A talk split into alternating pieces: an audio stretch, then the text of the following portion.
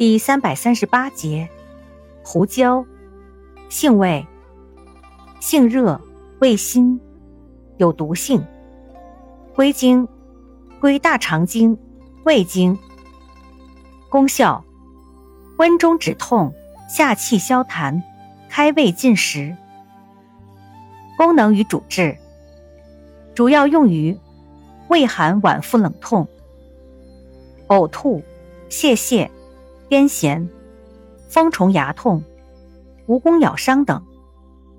药理研究表明，胡椒具有镇静和加强其他中枢神经系统抑制药的中枢抑制作用。